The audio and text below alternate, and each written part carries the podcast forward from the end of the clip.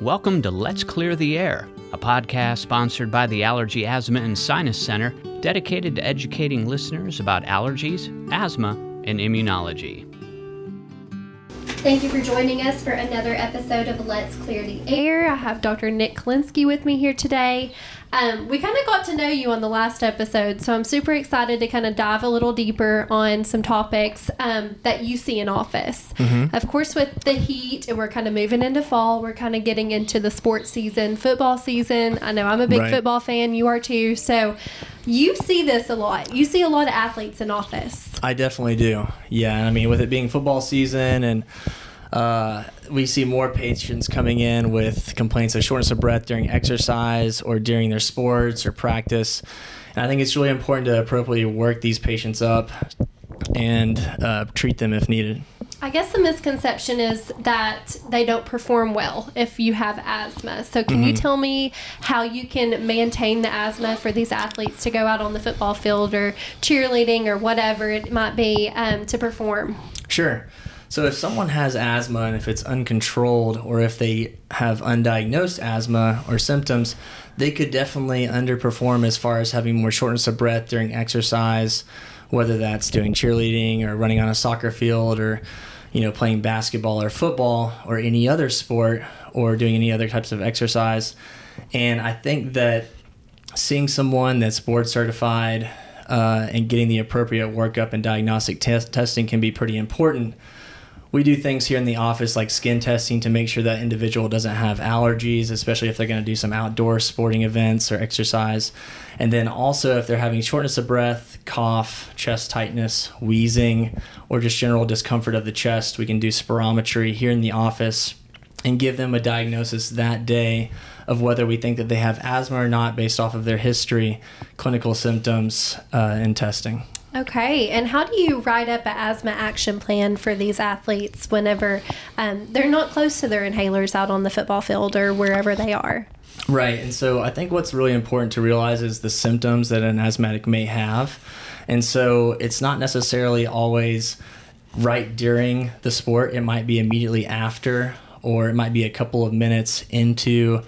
Uh, exertion where they might have symptoms. The symptoms could be anything from just general shortness of breath chest tightness, cough, and even wheezing at times.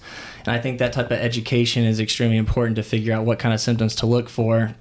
And then next, uh, be familiar with their medications, know when and how to use them with the correct technique. You know, there's really two main types of inhalers. One would be a maintenance inhaler, something that would control symptoms uh, to prevent having to use a rescue rescue inhaler or to have symptoms during exercise. Now, the goal of that maintenance inhaler is to where you don't really have symptoms and you don't have to use that rescue inhaler. But we do have athletes, and this is something we often recommend, is using that rescue inhaler 15 minutes or 30 minutes before exercise to prevent symptoms during the activity. And I think that that's really key.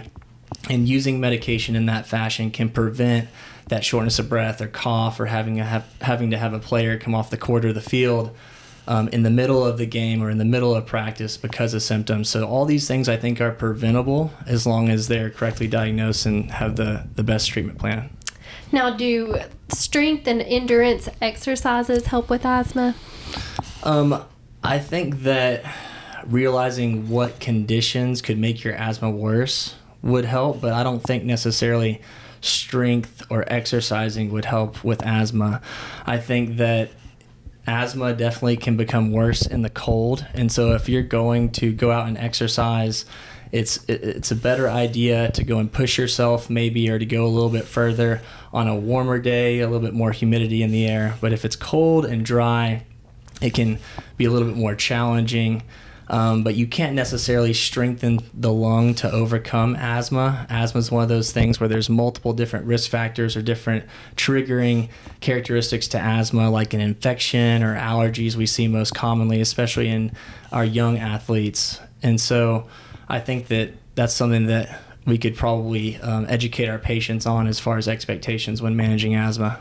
Do you care to talk a little bit about how allergens would kind of prevent, or I'm sorry, would start up the asthma? Because a lot of these sports, of course, are outdoors and we're going into ragweed season. So, right. what does that mean for someone who is struggling with asthma? So, you know, it could mean everything for that individual uh, as far as being aware of if they're allergic or not. What usually happens is that that ragweed pollen or any allergen in general could get deep into the lungs or even into the nose or the throat area, causing inflammation. You have this reflex type inflammation where if you have congestion in the nose or the sinuses, there's also inflammation going on the lungs as well. So, in general, I recommend to keep the nose perfect, you keep the lungs perfect. Okay, so that's why I focus, you know, so intently on using your nasal sprays regularly and often with the correct technique, because it's all one airway, and so you want to keep the nose perfect to keep the lungs perfect. Um, any individual that has allergic asthma, you know, I always recommend immunotherapy for that person because if we can take away that major trigger for someone's asthma symptoms, that being allergies or allergens, whether it's pollen or cats or dogs or dust mite, if we can take that trigger away, then we can prevent those asthma exacerbations or symptoms. Um, so I think that that's really important to know. And then, of course, just being on the right medication during your allergy season if you are allergic and making sure that you're using your medication every day with the correct technique. I think that that's really important. Great. Do you see a lot of professional athletes that struggle with asthma? Um, I don't have that many professional athletes, but I definitely have some. Um, you know, being out one year, I don't have as many professional athletes kind of uh, underneath my, my my scope of practice, but I have had some. I've had some BMX bikers. I've had some football players. I've had some basketball players. And so, yeah, I've, I've treated plenty of them. And I, I think it's really, really key to educate, number one. And then, number two, get them on the right inhaler to prevent symptoms, you know, we are very familiar with what medications are allowed in certain professional sports and which ones are not. And that's another thing that I think is really important as far as seeing a specialist and someone that's board certified because they're aware of certain stipulations and certain restrictions with medications that can be used and not used. And then we also know which ones are most effective and when. And athletes who are listening, um, when you're I guess when you hear that from um, many of your patients about being athletic and they're running and they're doing track and field or whatever it might be, how can being controlled with their asthma help them perform better and help them make these achievements like running a 40 yard dash or something? Right. Um, so when I did my training actually down in Florida, we had this uh, athlete who was at the absolute top of his game, and we had done a spirometry, which is a breathing test that measures lung function, and we showed that individual their lung function before and after albuterol, and they had like a 30% improvement in their lung function after albuterol. You know, that's massive, and that's something that an individual may perceive, and you may actually be able to run that mile faster. When you think about your lung function, if you could improve your lung function, your lungs that are pumping oxygenated blood throughout your body uh, with the assistance of the heart, and if you think about the impact that could potentially have on how long you're able to exercise, the function of your muscles and everything like that, you could really kind of think about, wow, this may make a significant difference in performance. And, you know, we see that time and time again. You know, if you can run a 40 yard dash with 30% less lung function, and then we all of a sudden give you a medication uh, in a safe and appropriate manner that can improve your lung function for that 40 yard dash or when you're running your mile, it can make a huge, huge difference over the extent of a game. That's great. So there is treatment, and these players who are just noticing it in the middle of their season, they can still come in and go ahead and get the proper treatment for their asthma.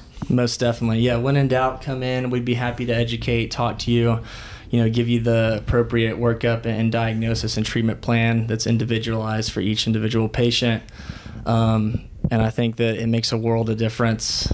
And it's pretty special to get those success stories of the patients coming back in saying, wow, you know, I really noticed a difference or I performed better or those young kids that are able to enjoy the sport that they're playing. I think that that's incredible. Yes. Well, thank you so much for being here today, and thank you all for listening to another episode of Let's Clear the Air. We hope you've enjoyed this episode of Let's Clear the Air. Please consider following this podcast, and remember, if you want helpful and accurate information about allergies and asthma, our allergy experts are here to clear the air.